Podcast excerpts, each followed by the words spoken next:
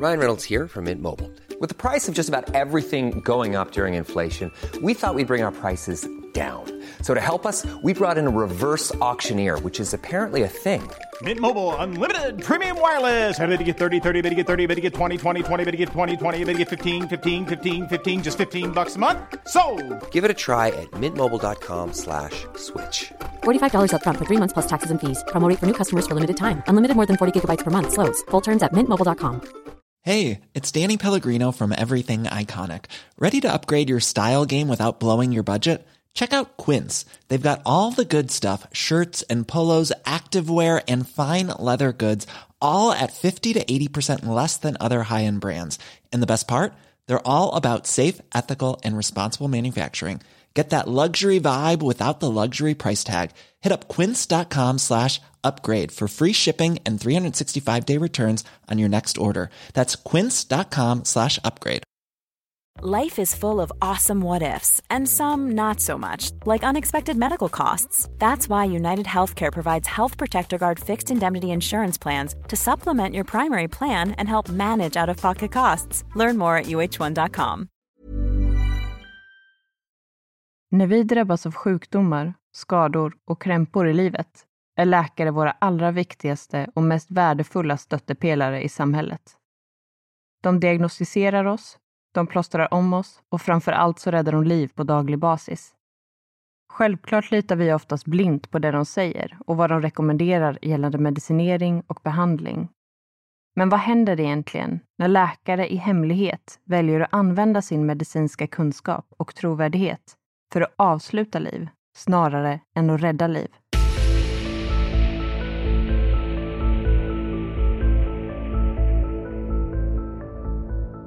Hej på er och varmt välkomna ska ni vara till veckans avsnitt av Rysapodden. Och i det här avsnittet så ska vi prata om Harold Shipman. En otroligt omtyckt och respekterad läkare i en liten stad i England som levde med en väldigt mörk hemlighet i över 25 år. Ja, och den här mörka hemligheten var ju nämligen att han mördade sina patienter genom dödliga injektioner. Och gör man en snabb googling på namnet Harold Shipman så kommer det upp ett antal olika namn som han har blivit kallad under åren. Ett av dessa namn är Dr. Death, vilket sorgligt nog är en väldigt passande beskrivning för vad han faktiskt var under i princip hela sin läkarkarriär. Och dessvärre är ju inte Harold Shipman den enda läkaren i världen som har åkt fast för att ha mördat sina patienter. Men däremot kan ingen annan mäta sig med det chockerande antal dödsfall som Harold tros ligga bakom. Och när man tänker på beskrivningen seriemördare så börjar man ju ofta tänka på namn som Ted Bundy eller Jeffrey Dahmer. Men den spontana reaktionen för många är ju inte att tänka på just en läkare. För en läkare är ju någon som man ofta litar väldigt mycket på och har en enorm respekt för. Och överlag i samhället så anses ju läkare vara pålitliga, välutbildade och många ser verkligen upp till just den här yrkesrollen. Och i de allra flesta fallen är ju det här verkligen befogat eftersom de faktiskt räddar andra människors liv. Men sen finns det också vissa fall där all den här respekten, makten, tilliten och kunskapen används på helt fel sätt. Och där är ju som sagt Harold Shipman ett väldigt bra exempel. Och även om det inte är bekräftat så är det väldigt många som tror att Harolds motiv bakom alla de här morden kan ha grundats i en traumatisk upplevelse under hans tonår. Så vi tar helt enkelt och hoppar tillbaka dit och till allra första början.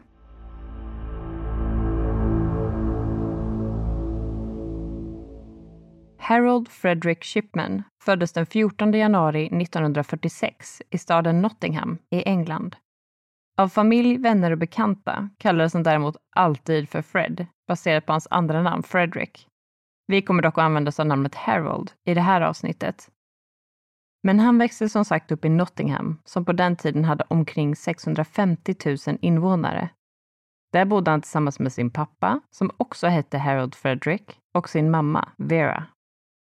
Han hade också två syskon, en bror och en syster, och Harold var mellanbarnet i syskonskaran. Familjen beskrivs ofta som en ganska så typisk arbetarklassfamilj med en relativt trygg och stabil tillvaro. De levde absolut inte i någon form av överflöd, men inte heller i fattigdom eller utsatthet. Harolds föräldrar var hängivna och djupt troende metodister och det finns egentligen ingenting som indikerar att någon form av våld eller trauma förekom i hemmet under Harolds uppväxt, utan det var snarare tvärtom. Han fick väldigt mycket kärlek och omtanke hemma och ansågs vara den smarta i familjen. Enligt uppgift så ska mamma Vera ganska så tydligt och uppenbart ha favoriserat Harold bland sina barn. Många är därför övertygade om att det här la grunden för en känsla av överlägsenhet hos Harold som bara skulle komma att växa sig starkare med åren. Han fick ju nämligen hela tiden höra att han minsann var bättre än alla andra barn. Och det här tros också ha påverkat hans relationer med vänner, skolkamrater och senare även kollegor.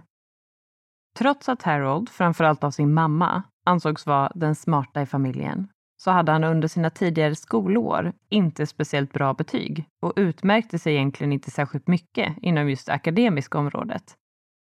Däremot gjorde han det inom ett helt annat område, nämligen som rugbyspelare. Han uppges ha varit väldigt begåvad inom flera olika sporter och fysiska aktiviteter, men framför allt rugby. Och han la också väldigt mycket tid på det här intresset. Han ska dessutom ha varit extremt tävlingsinriktad och hans gamla skolkamrater har uppgett att om man var på samma lag som Harold så visste man med säkerhet att han skulle göra allt i sin makt för att vinna matchen. Överlag i skolan så hade Harold lite av en mittemellanroll i sociala sammanhang. Han hade en del vänner som han umgicks med, men ska aldrig riktigt ha varit en i gänget eller haft speciellt nära relationer med sina skolkamrater. Men samtidigt ska han inte heller ha varit ensam eller utanför. Och det finns en del tankar om att Harold redan under sina tidiga skolår ansåg att han var betydligt bättre än andra. Bland annat har gamla skolkamrater beskrivit att när någon i gruppen till exempel drog ett skämt så deltog eller skrattade inte Harold riktigt på samma sätt som de andra gjorde. Utan han brukade snarare istället bara le eller skratta mer hånfullt, som om han på något sätt såg ner på dem. Men Harold hade ju som sagt en väldigt nära relation till sin mamma Vera. Och när han var 17 år gammal så inträffade någonting som skulle komma att påverka Harold och resten av familjens liv för alltid. Vera insjunknade då nämligen i lungcancer som oundvikligen skulle komma att leda till hennes död. På den här tiden, alltså på 60-talet, så fanns ju dessvärre inte alls samma medicinska möjligheter för att behandla olika typer av cancer som det faktiskt gör idag. Därför handlade det i Veras fall väldigt mycket om att lindra all den smärta som hon upplevde och att helt enkelt försöka göra den lilla tiden som hon hade kvar så lindrig som möjligt. Så under den här perioden så såg Harold sin mamma bli sjukare och sjukare och hur cancern för varje dag bröt ner hennes fysiska och psykiska hälsa. Och det fanns ingenting alls han kunde göra för att stoppa eller kontrollera det som nu hände. Trots sin unga ålder så tog Harold frivilligt på sig väldigt mycket ansvar när det gällde att ta hand om sin sjuka mamma. Varje dag efter skolan så skyndade han raka vägen hem för att se efter henne och hjälpa till med det som behövdes. Men det här var ingenting som Harold nämnde eller pratade om med sina skolkamrater, så han höll mycket inom sig. De flesta i skolan visste inte ens om att Vera var sjuk förrän efter hennes död. Men under hennes mest intensiva sjukdomsperiod så brukade familjens husläkare komma förbi hemmet flera gånger per dag för att undersöka och hjälpa till med smärtlindring. Vid de här besöken brukade läkaren ge Vera morfininjektioner för att lindra den allra värsta smärtan. Och morfin är ju ett kraftigt smärtstillande och sömngivande läkemedel som även idag används för att lindra smärta hos bland annat cancerpatienter. Men Harold var ofta närvarande när läkaren injicerade Vera med morfin och han kunde då med egna ögon se hur hennes fruktansvärda smärta nästan magiskt försvann med hjälp av de här sprutorna. Allt det här ska ha gjort att Harold blev väldigt fascinerad över vad man faktiskt kunde åstadkomma med hjälp av läkemedel och medicin. Och i samband med sin mammas sjukdom och bortgång ska han dessutom ha bestämt sig för att han själv en dag skulle utbilda sig till läkare. Men den 21 juni 1963 så orkade inte Veras kropp kämpa längre och hon avled då till följd av lungcancern. Vid den här tidpunkten var Harold som sagt bara 17 år gammal och allt det här hade såklart en väldigt stor påverkan på honom. Men utåt sett så ska det ha varit ganska svårt att veta hur han mådde och vissa i hans närhet ifrågasatte om han verkligen bearbetade och sörjde sin mammas död på ett så kallat sunt sätt. Och givetvis är alla människor olika och behöver få sörja på sitt eget vis och göra det som fungerar bäst för en själv. Men att inte bearbeta sorg ordentligt, det kan såklart i vissa fall få negativa följder även senare i livet. I den tvådelade dokumentären Driven to Kill, Catching Dr. Death av den brittiska tv-kanalen Channel 5 så intervjuas flera olika personer i Harolds närhet. Bland annat en av hans gamla skolkamrater. Han berättar då om ett specifikt tillfälle när en gemensam vän promenerade tillsammans med Harold till skolan en dag. Vännen frågade då Harold lite i förbifarten sådär om han hade haft en bra helg. Och Harold ska då väldigt kort och direkt ha svarat Nej, faktiskt inte. Min mamma dog. Den här vännen blev då väldigt ställd av den här fruktansvärda nyheten och själva sättet som informationen kom fram på.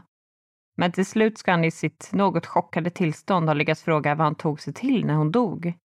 Och Harold ska då på ett lika kort och direkt sätt som tidigare ha svarat jag gick ut och sprang. Och det här i sig behöver ju inte nödvändigtvis betyda någonting alls. Men det beskrivs helt enkelt som en ganska så märklig och obehaglig situation. Men ett par år senare, under hösten 1965, så lyckades Harold med det han satt upp som mål för sig själv i samband med Veras död. Han kom då nämligen in på den väl ansedda läkarutbildningen vid Leeds School of Medicine i och med det så flyttade Harold alltså till staden Leeds som ligger ungefär två timmars bilresa norrut från hans hemstad Nottingham. Under sitt första år på läkarutbildningen skulle han också komma att träffa sin blivande fru, en ung kvinna vid namn Primrose Oxtoby. Hon bodde också i Leeds och jobbade som dekoratör i en butik inne i stan. Harold och Primrose träffades på en buss där de först hade börjat prata med varandra och därefter bestämde sig för att gå på en dejt som snabbt ledde till flera dejter. Det dröjde sedan inte mer än fem månader innan Primrose var gravid. Vid den här tidpunkten var hon bara 17 år gammal och Harold var 20. På den här tiden i England så var det långt ifrån allmänt accepterat att skaffa barn innan giftermål. Så det här var egentligen något av en skandal och framförallt Primrose familj uppges ha blivit väldigt upprörda och besvikna på henne.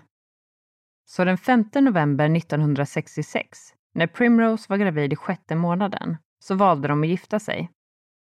Det unga paret och deras förstfödda barn bodde sedan tillsammans i Harolds lilla studentlägenhet i Leeds. Harold fortsatte med sin universitetsutbildning och fortsättningsvis stack han inte ut speciellt mycket, varken socialt eller i sina akademiska prestationer. Och även under läkarutbildningen uppges Harold ha uppvisat en viss arrogans och överlägsenhet i sitt beteende och i sin kommunikation med andra. Men han jobbade extremt hårt under de här fem åren och år 1970 fick Harold slutligen sin efterlängtade läkarexamen. Ganska så direkt efter det så började han sedan jobba som junior doctor, vilket ungefär skulle kunna jämföras med det vi kallar för AT-läkare här i Sverige, den här tjänsten var på ett sjukhus i den närliggande staden Pontefract.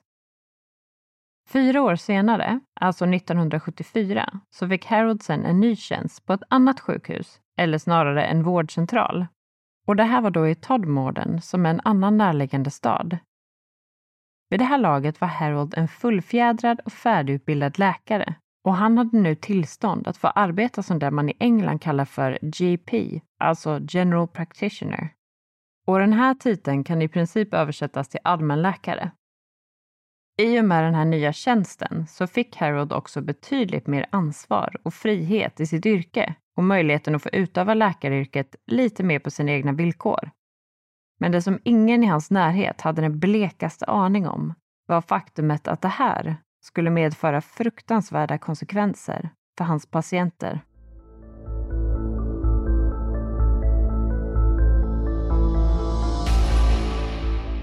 Men familjen bosatte sig alltså i den lilla staden Todmorden och vid den här tidpunkten hade Harold och Primrose dessutom hunnit få sitt andra barn. Under de följande åren skulle de sedan få fyra barn tillsammans, tre söner och en dotter.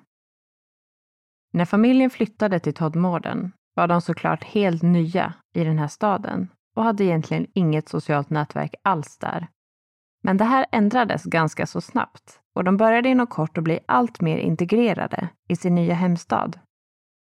De andra läkarna på vårdcentralen var positivt överraskade av Harolds driv, entusiasm och kunskap.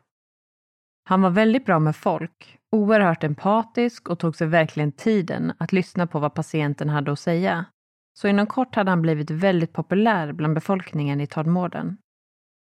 En annan sak som gjorde Harold populär var faktumet att han ganska så lättvindigt skrev ut receptbelagd medicin till sina patienter. Och framförallt ska han ha varit väldigt frikostig med att skriva ut amfetamintabletter till de patienter som frågade om det.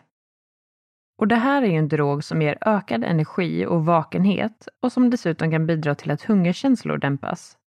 Och därför var det på den här tiden inte helt ovanligt att använda den här typen av tabletter för viktnedgång. Men det här var ju såklart inte sunt på något sätt eftersom amfetamintabletter ger en mängd olika biverkningar, är beroendeframkallande och såklart också kan överdoseras. Och än idag är ju olagligt användande av amfetamin ett stort problem världen över men recepten som Harold skrev ut vid den här tidpunkten verkar inte, enligt vad vi har kunnat läsa oss till, ha varit olagliga rent tekniskt eller på papper. Men däremot kan man ju såklart ställa sig frågan om det var etiskt rätt att dela ut den här typen av piller till höger och vänster. Och i den här Channel 5-dokumentären som jag nämnde tidigare så beskrivs det att Harold blev känd i stan för att han ofta skrev ut så kallade slimming pills och att patientkön till vårdcentralen ibland kunde gå ut genom dörren och ända ut på gatan.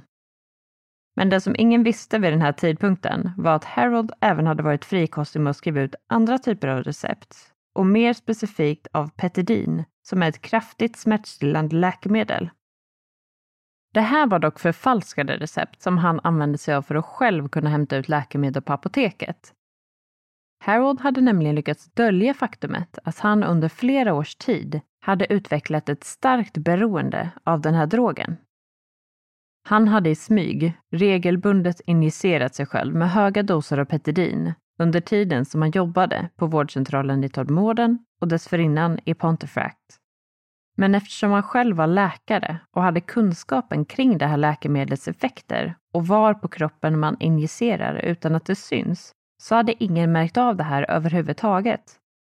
Det vill säga förrän i maj 1975 när han plötsligt kollapsade i sitt eget hem när han var hög på Petidin.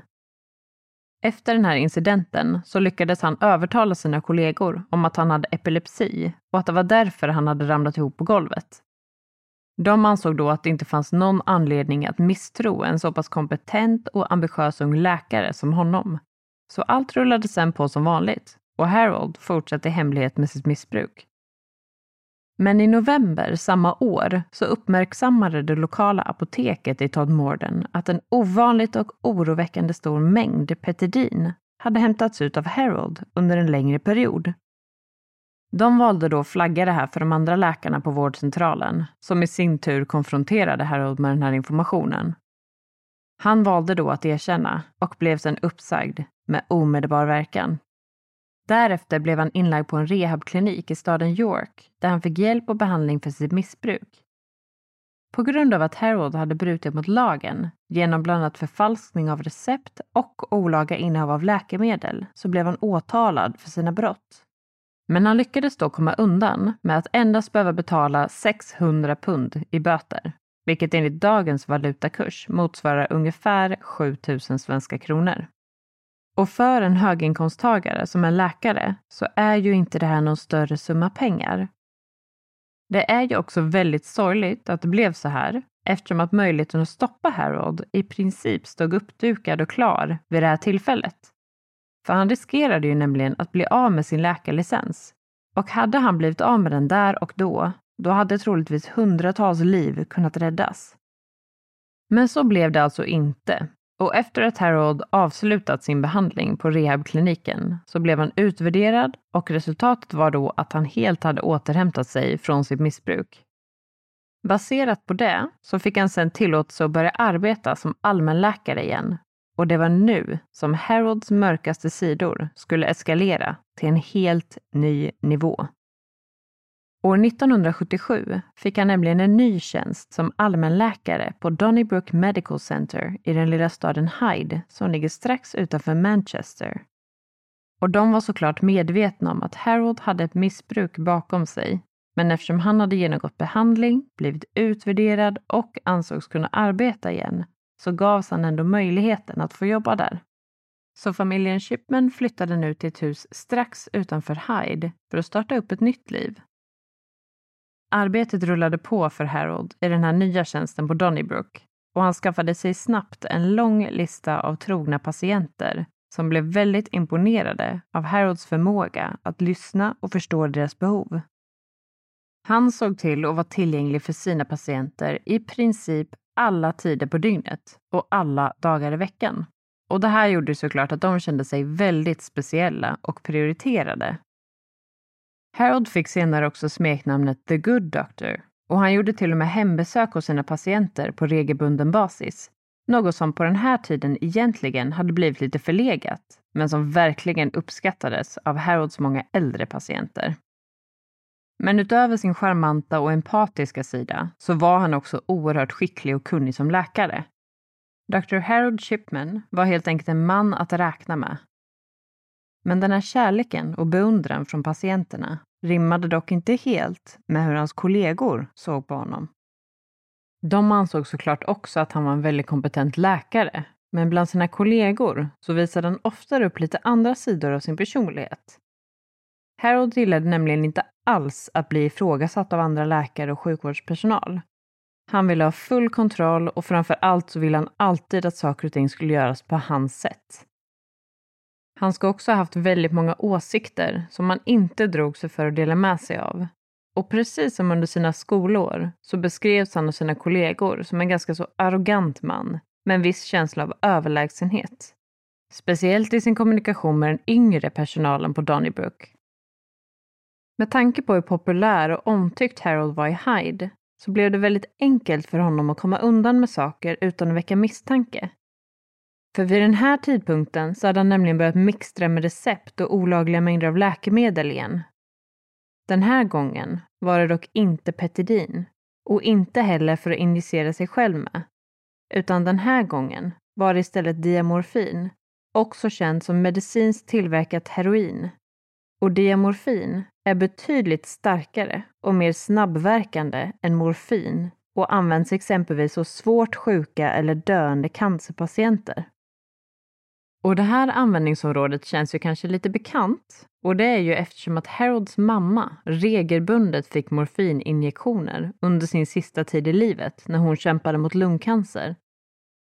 Så Harold höll nu alltså på att hamstra större mängder av diamorfin, men som sagt skulle han inte använda det själv utan han skulle istället använda den här drogen för att mörda sina patienter. Och att Harold hade mördat sina patienter var faktiskt någonting som hade pågått under flera års tid. Men det var nu som hans dödande skulle börja öka i en rasande fart. Hans tillvägagångssätt för att lyckas med det här var bland annat att han brukade skriva ut diamorfin till patienter som inte ens behövde det, för att sedan själv hämta ut det på apoteket. Eller så skrev han ut en alldeles för stor mängd till de som faktiskt behövde den här medicinen och sen behöll han alltid överskottet själv. Vid det här laget så var det mer regel än undantag att Harold gjorde hembesök hos sina patienter och han tog knappt emot några patienter på vårdcentralen längre. Hans patientlista bestod till stor del av äldre människor som dessutom ofta bodde ensamma så de blev ju oftast bara glada och smickrade av att få ta emot ett hembesök av den fantastiskt vänliga, kompetenta och charmiga Dr. Shipman. Och som sagt så fanns det offer som hade råkat ut för Harolds ondska redan under tidigare år. Men det här skulle inte komma upp till ytan förrän långt senare. Men i Hyde dröjde det ungefär ett år innan Harold dödade någon av sina patienter Med stor sannolikhet så misstänks hans allra första offer i Hyde vara en 86-årig kvinna vid namn Sarah Marsland. Trots sin höga ålder så uppges hon ändå ha varit vid förhållandevis god hälsa. Främst ska hon ha lidit av depression och hon ska även ha mått dåligt fysiskt till följd av det här. En dag bestämde sig i alla fall Harold för att göra ett hembesök hos henne. Sarah bodde själv, så därför blev han väldigt förvånad när hennes dotter Irene dök upp och kom på honom i det ögonblicket när han stod intill Sarahs säng. Irene blev ju såklart också väldigt förvånad, men Harold lyckades med hjälp av sin trygga och auktoritära charm att förklara sig ur situationen genom att säga att han hade kommit dit och hittat Sarah medvetslös och försökt hjälpa henne, men att det tyvärr inte gick att rädda hennes liv. Men den egentliga sanningen var att han precis hade injicerat Sarah med en dödlig dos av diamorfin. Men Irene litade såklart på Harold till 100 procent.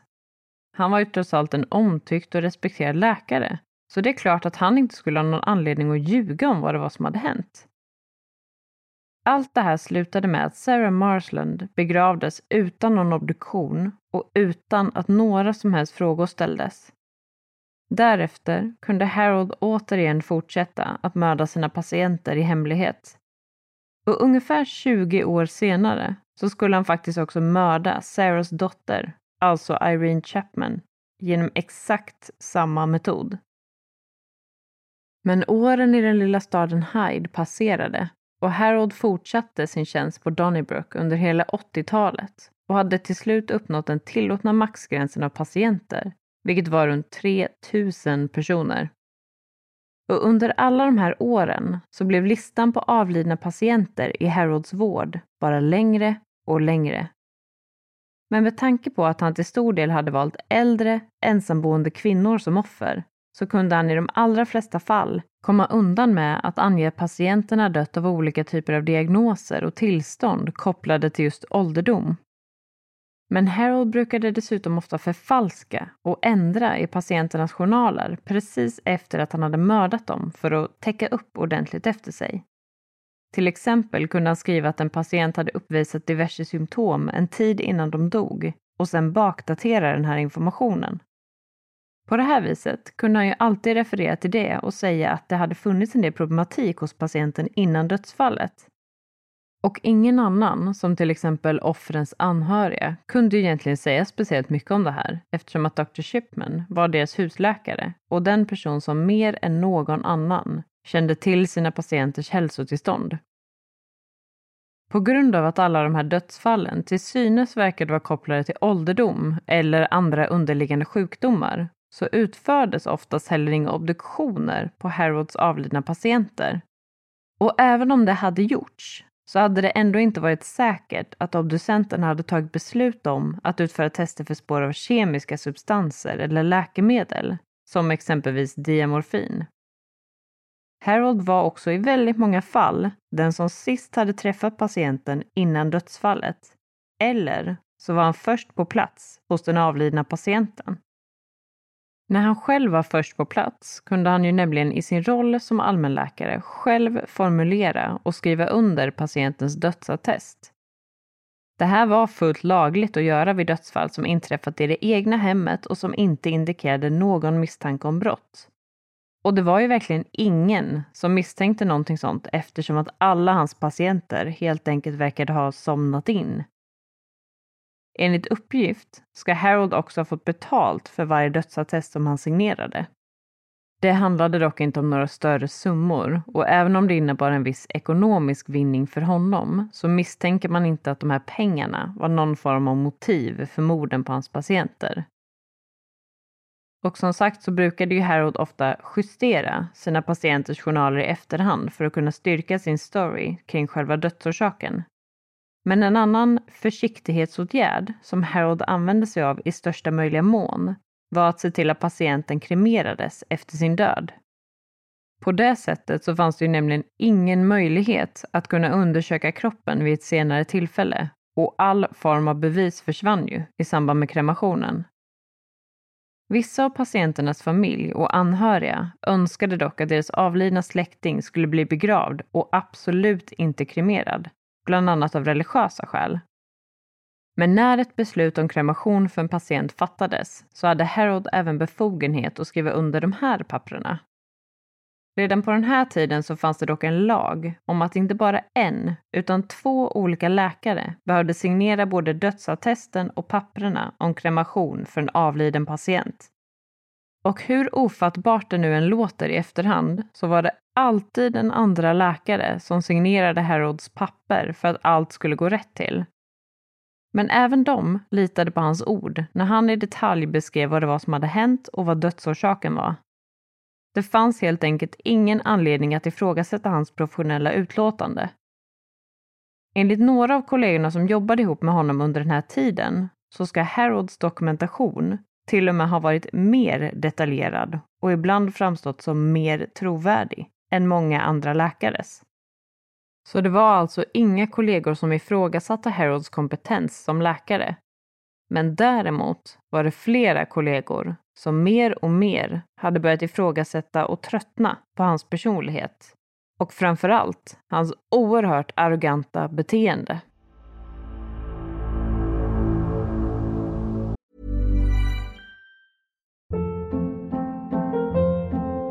Hold up. What was that? Boring. No flavor. That was as bad as those leftovers you ate all week. Kiki Palmer here, and it's time to say hello to something fresh and guilt-free. Hello Fresh. Jazz up dinner with pecan-crusted chicken or garlic butter shrimp scampi. Now that's music to my mouth. Hello Fresh. Let's get this dinner party started. Discover all the delicious possibilities at hellofresh.com.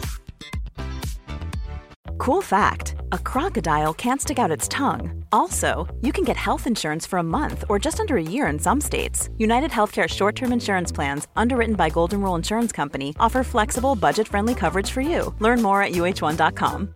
How would you like to look five years younger? In a clinical study, people that had volume added with Juvederm Voluma XC in the cheeks perceived themselves as looking five years younger at six months after treatment. Look younger, feel like you. Add volume for lift and contour in the cheeks with Juvederm Voluma XC. Reverse signs of aging by adding volume to smooth laugh lines with Juvederm Volure XC. For important safety information and to find a licensed specialist, visit juvederm.com. That's J U V E D E R M.com. Not for people with severe allergic reactions, allergies to lidocaine, or the proteins used in Juvederm. Common side effects include injection site redness, swelling, pain, tenderness, firmness, lumps, bumps, bruising, discoloration, or itching. There's a risk of unintentional injection into a blood vessel, which can cause vision abnormalities, blindness, stroke, temporary scabs, or scarring. Talk to a licensed specialist to find out if it's right for you.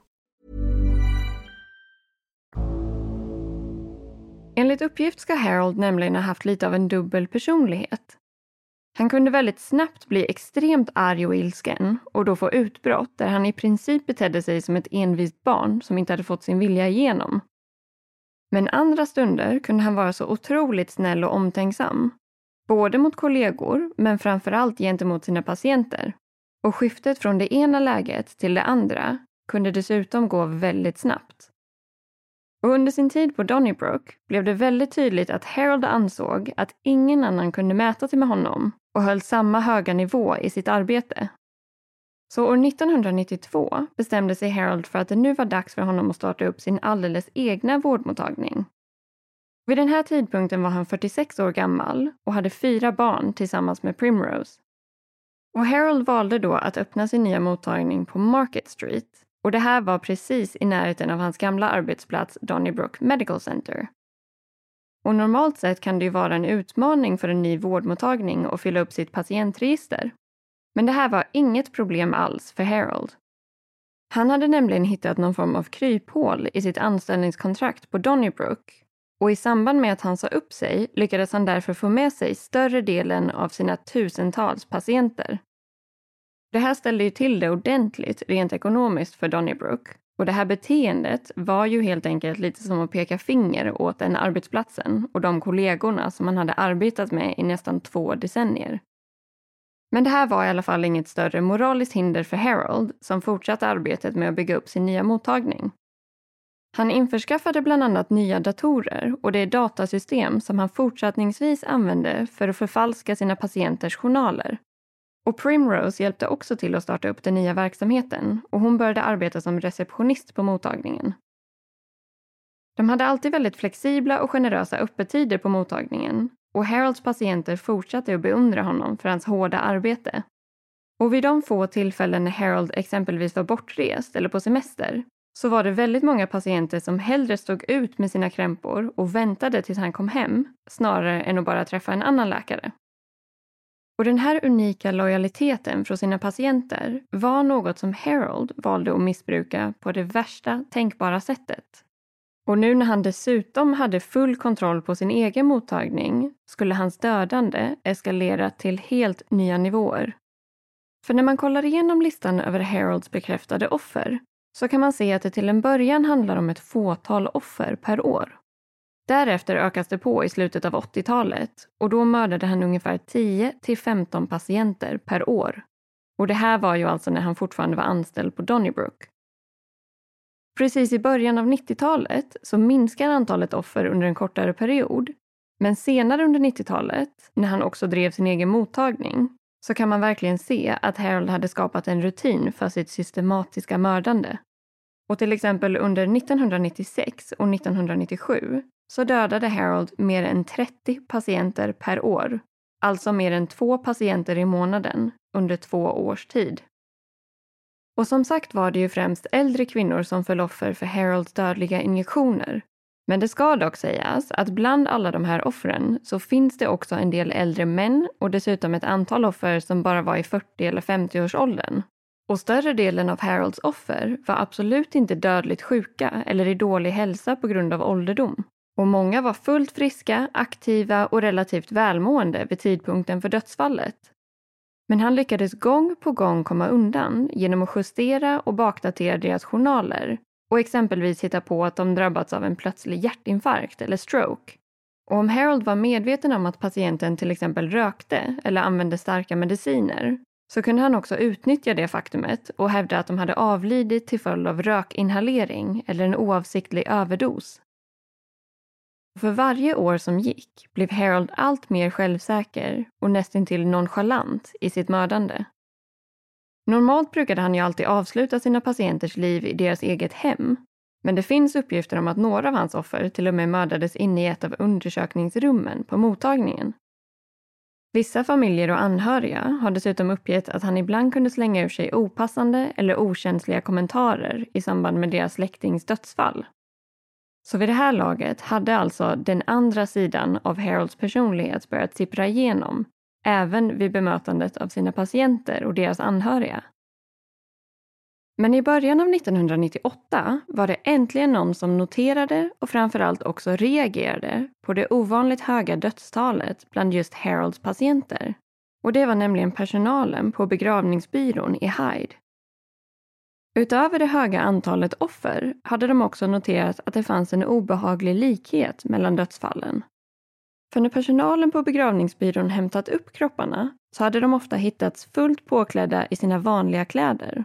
Och ofta satt de i sin soffa eller fåtölj hemma. Och det här är något som faktiskt är ganska ovanligt eftersom att många dödsfall, speciellt bland äldre, sker i sömnen. Så personalen på begravningsbyrån tog då kontakt med Harold direkt och konfronterade honom med sin oro. Men han ska då ha försäkrat dem om att det absolut inte var några konstigheter och att de inte behövde oroa sig för hans patienter. Men det dröjde sen inte speciellt länge innan begravningsbyrån kontaktade The Brook Medical Center som låg i närheten av Harolds mottagning. Deras läkare brukade nämligen hjälpa till med att signera papper för kremering av Harolds patienter. De sökte då upp en läkare där vid namn Susan Booth och berättade för henne om vad de hade upptäckt och att de nu börjat misstänka att Harold faktiskt mördade sina patienter. Och trots att det här var en minst sagt extrem anklagelse som för Susan och hennes kollegor kändes helt otänkbar så valde de ändå att kontakta den lokala obducenten i Hyde.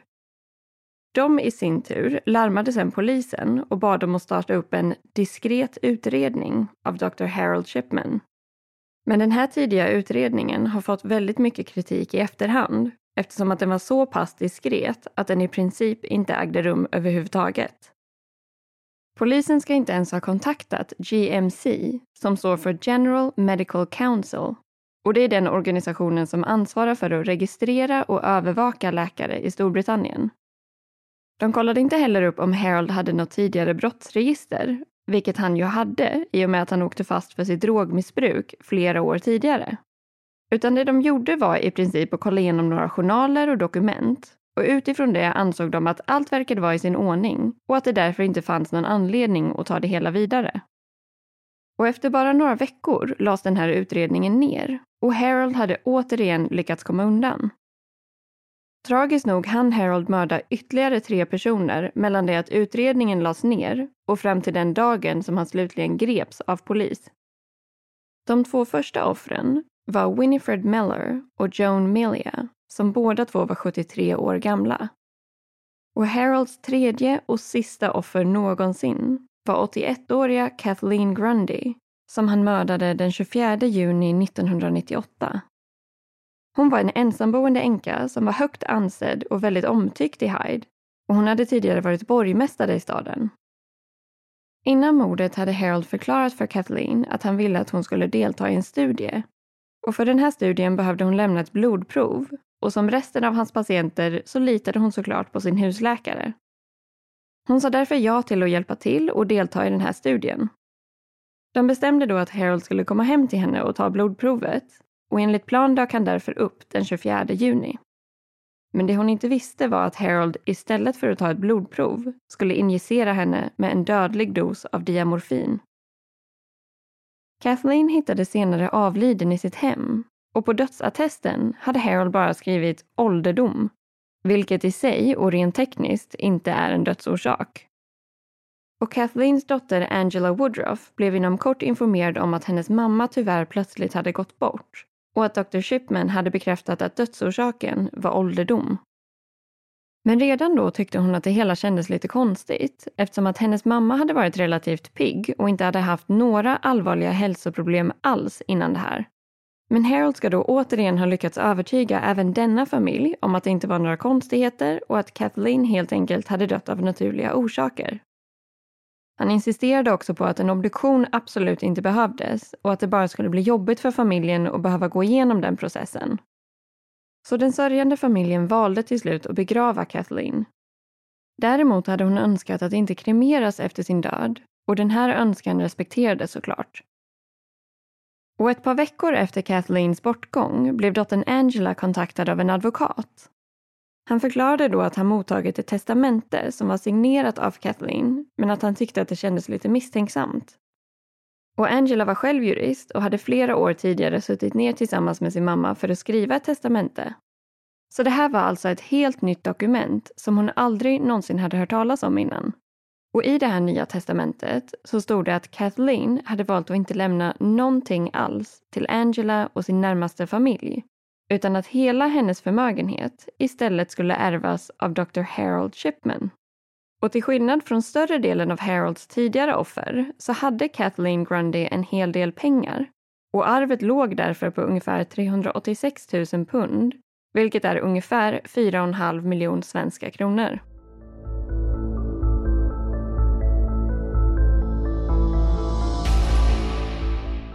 Angela och resten av familjen förstod direkt att någonting inte stod rätt till med det här dokumentet och att Kathleen aldrig medvetet skulle välja att exkludera dem ur sitt testamente. Så de vände sig därför till polisen och bad dem att utreda ärendet. Och det här togs då på fullaste allvar och utredningen ledde till någonting som är extremt ovanligt. Polisen bestämde sig nämligen för att gräva upp Kathleens grav för att kunna göra en ordentlig undersökning och obduktion av kroppen. Och det här var ungefär en månad efter begravningen. I samband med det här sökte polisen även igenom Harolds bostad och vårdmottagningen. Och någonting som de då reagerade på var hur smutsigt och nedgånget familjen Shipmans hem var. Enligt uppgift var heltäckningsmattan helt kladdig så till den grad att skorna nästan fastnade i den när de gick runt i huset.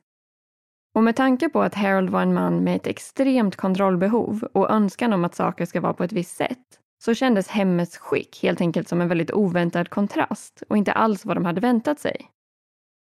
I hemmet hittades också en stor och suspekt samling av smycken, men också en gömma med läkemedel som bland annat diamorfin. De hittade också massor av gamla pappersjournaler från Harolds avlidna patienter där han med en röd penna bara hade skrivit ordet “dead” på framsidan. Och alla de här fynden var såklart väldigt oroväckande och indikerade att det kunde finnas fler offer än Kathleen. Men utöver det här så hittade polisen också ett väldigt intressant objekt inne på mottagningen. Och det var nämligen en skrivmaskin av märket Brother, vilket var samma typ av skrivmaskin som används för att skriva Kathleens Nya Testamente. Och Kathleens uppgrävda kropp hade nu också undersökts och resultaten som kom tillbaka var då minst sagt chockerande. Man hade nämligen utfört tester för kemiska substanser eller läkemedel och då hittat spår av diamorfin. Och Harolds förklaring till det här var då att Kathleen hade ett beroende och han visade då för polisen att han minsann hade gjort anteckningar om det här i hennes journaler innan hennes död. Men Harold var inte riktigt lika smart som han själv trodde och speciellt inte när det gällde teknik. För när polisen sökte igenom hans dator kunde de ju nämligen få fram att den här informationen hade skrivits in i datasystemet efter Kathleens död.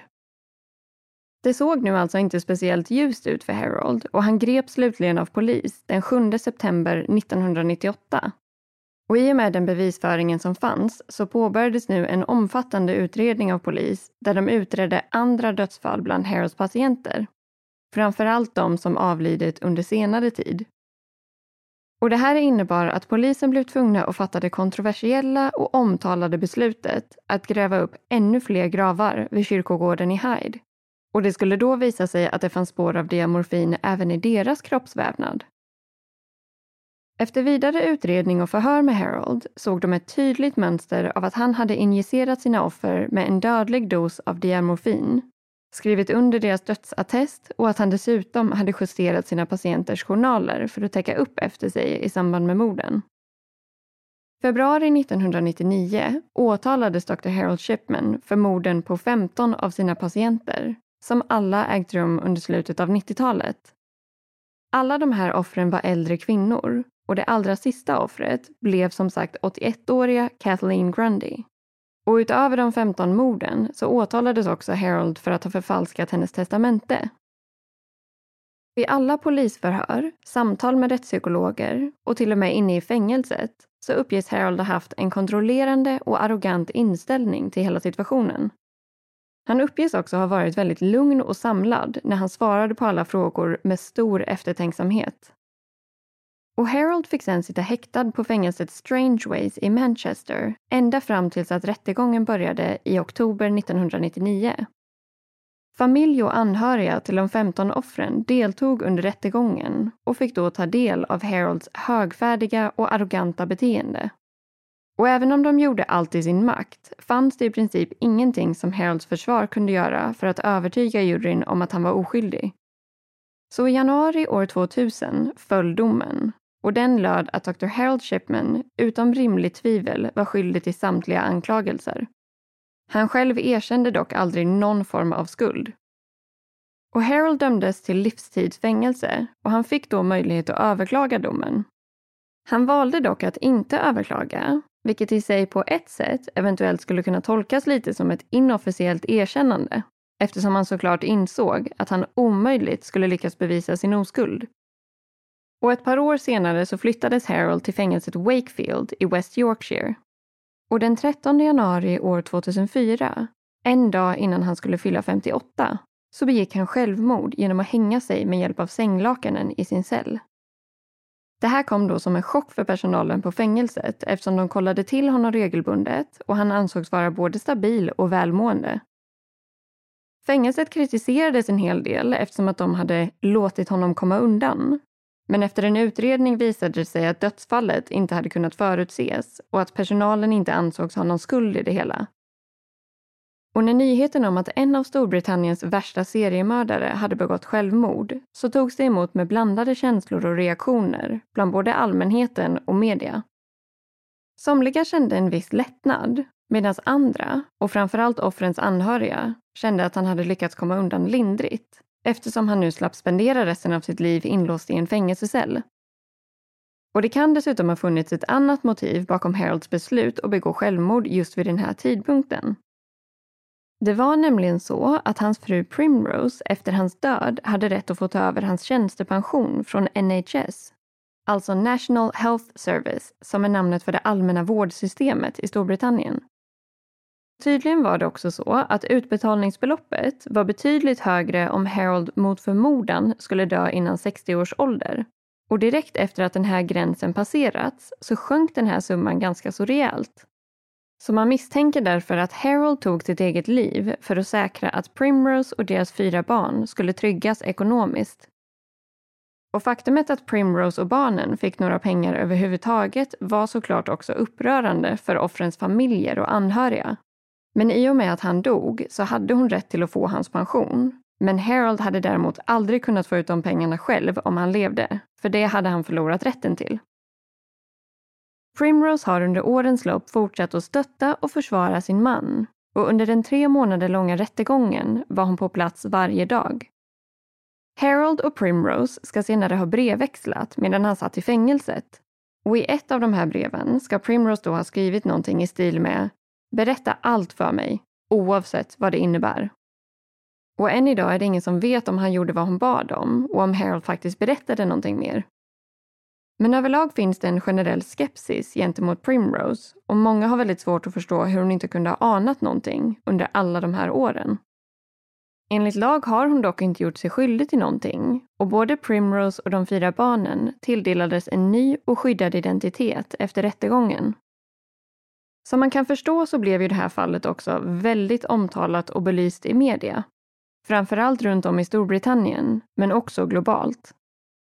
Och strax efter rättegången och domen så startade den brittiska regeringen upp en detaljerad utredning av fallet som fick namnet The Shipman Inquiry. Den här utredningen leddes av domaren Dame Janet Smith och resultaten offentliggjordes i olika rapporter som släpptes i separata tillfällen. Och den sjätte och allra sista rapporten släpptes i januari 2005 efter att Harold hade begått självmord i fängelset. Men i den här rapporten så kom det fram att Dr. Harold Shipman estimerades ha mördat ungefär 250 patienter inom loppet av 27 år. Och det här tros ha ägt rum mellan åren 1971, precis i början av hans karriär, och 1998 när han slutligen greps av polis för mordet på Kathleen Grundy. Och 218 av dessa offer kunde bekräftas och identifieras under utredningens gång och resten är ett estimat. Så den estimerade siffran på 250 offer skulle ju därför till och med kunna vara ännu högre. Harolds yngsta offer var 41-åriga Peter Lewis och hans äldsta offer var 93-åriga Ann Cooper. Och de ska båda två ha lidit av obotlig cancer. Men som sagt var ju de allra flesta av Harolds offer relativt friska och välmående innan de dog. Men Harold kunde ju dock inte åtalas för alla de andra morden eftersom att han hade begått självmord. Men även om han hade varit vid liv så hade det troligtvis inte förändrats speciellt mycket eftersom att han redan hade fått det högsta möjliga straffet, vilket är livstid. Utredningen, Shipman Inquiry, var extremt omfattande och sträckte sig över flera olika områden utöver antalet offer. Bland annat utredde man hur det här hade kunnat gå till, vilka misstag som eventuellt gjorts av sjukvården eller polis och vilka processer som behövde ses över. Och framförallt lades väldigt mycket fokus på hur man kan minimera risken för att något sånt här skulle kunna hända igen. Bland annat beskrevs det i en av rapporterna att det fanns påtagliga brister i processerna kring dödsattest, utfärdande av recept och själva övervakningen av läkare. Mycket av det här har dock åtgärdats till följd av rapporterna från The Shipman Inquiry och förhoppningen är såklart att Storbritannien, men också resten av världen, ska ha lärt sig någonting av det här fallet. Men enligt flera olika källor så finns det fortfarande en risk för att något liknande skulle kunna inträffa i Storbritannien igen. Eftersom vissa av dagens rutiner och processer i teorin skulle tillåta en läkare att mörda sina patienter utan att direkt bli påkommen. Sen kanske det inte skulle bli på den här typen av nivå, men det är ändå väldigt oroväckande att det ens finns en möjlighet att det skulle kunna hända. Men lyckligtvis är ju de allra flesta läkare där ute otroligt hängivna och fantastiska människor som aktivt väljer att dedikera sitt liv och hela sin karriär åt att hjälpa andra. Men som i alla yrken och branscher dyker det då och då upp någon som vänder upp och ner på allt man tror sig veta. Och än idag finns det inte något konkret eller bekräftat svar kring varför just Harold Shipman valde att missbruka sin läkarlicens på det fruktansvärda sättet som han gjorde. Och många tror att allt började väldigt tidigt i livet, när han var 17 år gammal och hans mamma dog i cancer. Hon fick ju som sagt morfininjektioner mot sin smärta i slutskedet av sitt liv. Och för många känns det alldeles för slumpartat att Harold senare skulle välja att döda sina patienter med just morfininjektioner. Dessutom var ju större delen av hans offer äldre kvinnor. Därför finns bland annat teorier om att han mördade på det här sättet för att få återuppleva eller kanske hämnas sin mammas död. Och att han kanske resonerade som så att om inte hans egen mamma fick leva ett långt liv, varför skulle då de här kvinnorna få det? Vissa tror också att han mördade sina patienter eftersom han ansåg att de belastade vården och att han bara hjälpte till och till och med gjorde någonting hederligt genom att avsluta deras liv. Däremot känns ju inte den här teorin helt rimlig eftersom att många av hans offer faktiskt inte var speciellt sjuka alls och hade kunnat få betydligt fler år i livet om det inte hade varit för Harold. Så det var ju troligtvis inte heller fråga om någon form av dödshjälp som vissa andra läkare har åkt fast för. Generellt misstänker man inte att det fanns något underliggande ekonomiskt motiv trots att han förfalskade Kathleen Grundys testamente Vissa tror faktiskt till och med att han gjorde en dålig förfalskning av testamentet eftersom att han ville åka fast, eftersom han insåg att han hade tappat kontrollen över sitt mördande. För hade det inte varit för just det här dokumentet och Kathleens dotter Angelas agerande så skulle han nog troligtvis ha fortsatt mörda i flera år till utan att ha blivit påkommen. Och utöver det här finns en hel del andra tankar och teorier men en av dem är också att Harold upplevde en njutning i makten att kunna avgöra mellan liv och död för sina patienter. Och lika enkelt som han kunde rädda ett liv kunde han också avsluta ett liv. Tragiskt nog så valde Harold att använda sin kunskap och intelligens för att systematiskt mörda sina patienter och sitt rykte som omtyckt och respekterad läkare för att sopa undan spåren efter sig.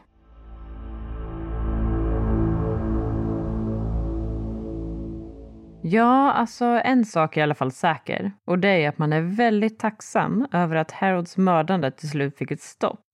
Även om det såklart var alldeles för sent och krävde alldeles för många liv innan han äntligen greps av polisen. Ja, det kan man verkligen säga. Och hela den här listan med de 218 bekräftade offren finns ju att ta del av. Och det ska sägas att i det här fallet så anger vissa källor 218 bekräftade offer och andra 215 bekräftade offer. Men oavsett vad så är det faktiskt helt ofattbart många namn att se på en och samma lista. Speciellt när man inser att deras död orsakades av en och samma man. Och när man läser alla de här namnen så får man verkligen sitta och scrolla så länge innan den tar slut. Och när man då tänker på att varje namn på den här listan faktiskt är ett liv och att de här personerna troligtvis hade familj och anhöriga som älskade dem så börjar man ju också inse hur otroligt många människor som på ett eller annat sätt har drabbats av Harolds ondska. Ja, och det som är så ofattbart är också hur pass länge det här faktiskt pågick utan att man misstänkte någonting överhuvudtaget. Och faktumet att han kom undan flera gånger innan han åkte fast på riktigt är ju säkerligen till stor del på grund av att man inte ens kan föreställa sig att en läkare skulle kunna göra något sånt där. Men man får ju helt enkelt bara hoppas att alla de förändringar som implementerades efter det här har gjort att risken för att det skulle kunna hända igen i alla fall har blivit lite mindre. Ja, man får ju hoppas det. Och eh, det var i alla fall väldigt bra att en så pass omfattande utredning gjordes efteråt. För det resulterade ju ändå i en hel del värdefull information för sjukvården runt om i Storbritannien. Men med den lilla, lilla ljusglimten så får det nog vara dags för oss att börja runda av det här avsnittet. Yes, och om man är intresserad av att lära sig mer om det här fallet så finns det massor av bra böcker och dokumentärer där ute som man kan ta del av. Bland annat kan vi rekommendera dokumentären från Channel 5 som vi har nämnt tidigare i avsnittet. Det är som sagt i två olika delar som heter Driven to Kill och Catching Dr. Death. Och i de här två delarna så intervjuas olika personer i Harrods närhet eller som på olika sätt var inblandade i fallet och utredningen. Sen finns det verkligen hur många böcker som helst. Men en populär bok om det här fallet är bland annat Harold Shipman, Prescription for Murder, av författarna Brian Whittle och John Ritchie. Ja, så om man vill läsa mer om det här fallet så finns det som sagt alla möjligheter för att kunna göra det. Men vi tar väl helt enkelt och lämnar er med de här tipsen och så är vi ju såklart tillbaka igen nästa vecka. Och som alltid vill vi skicka med ett stort tack för att just du har valt att lyssna på det här avsnittet av Rysapodden.